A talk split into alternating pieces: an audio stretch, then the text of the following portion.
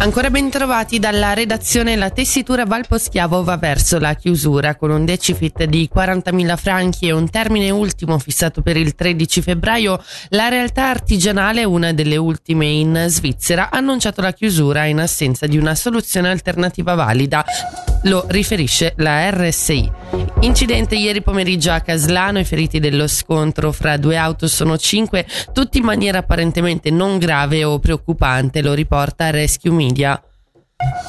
Dopo 12 anni alla guida del comune di Melide, Angelo Geninazzi ha deciso di non ripresentarsi in occasione delle prossime elezioni comunali, come scrivono la regione e il CDT. Geninazzi ha trascorso in tutto 16 anni in municipio e ora ha dichiarato è giusto sia il paese sia per il paese che per il sottoscritto rinnovarsi con forze e idee nuove.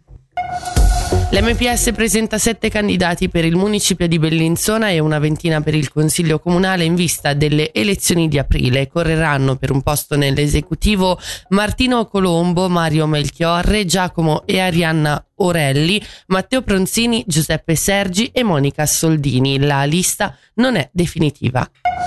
E ora le previsioni del tempo, oggi al mattino sul sottoceneri nuvolosità bassa, poi abbastanza soleggiato con tendenza a vento da nord e temperature massime a 8 gradi.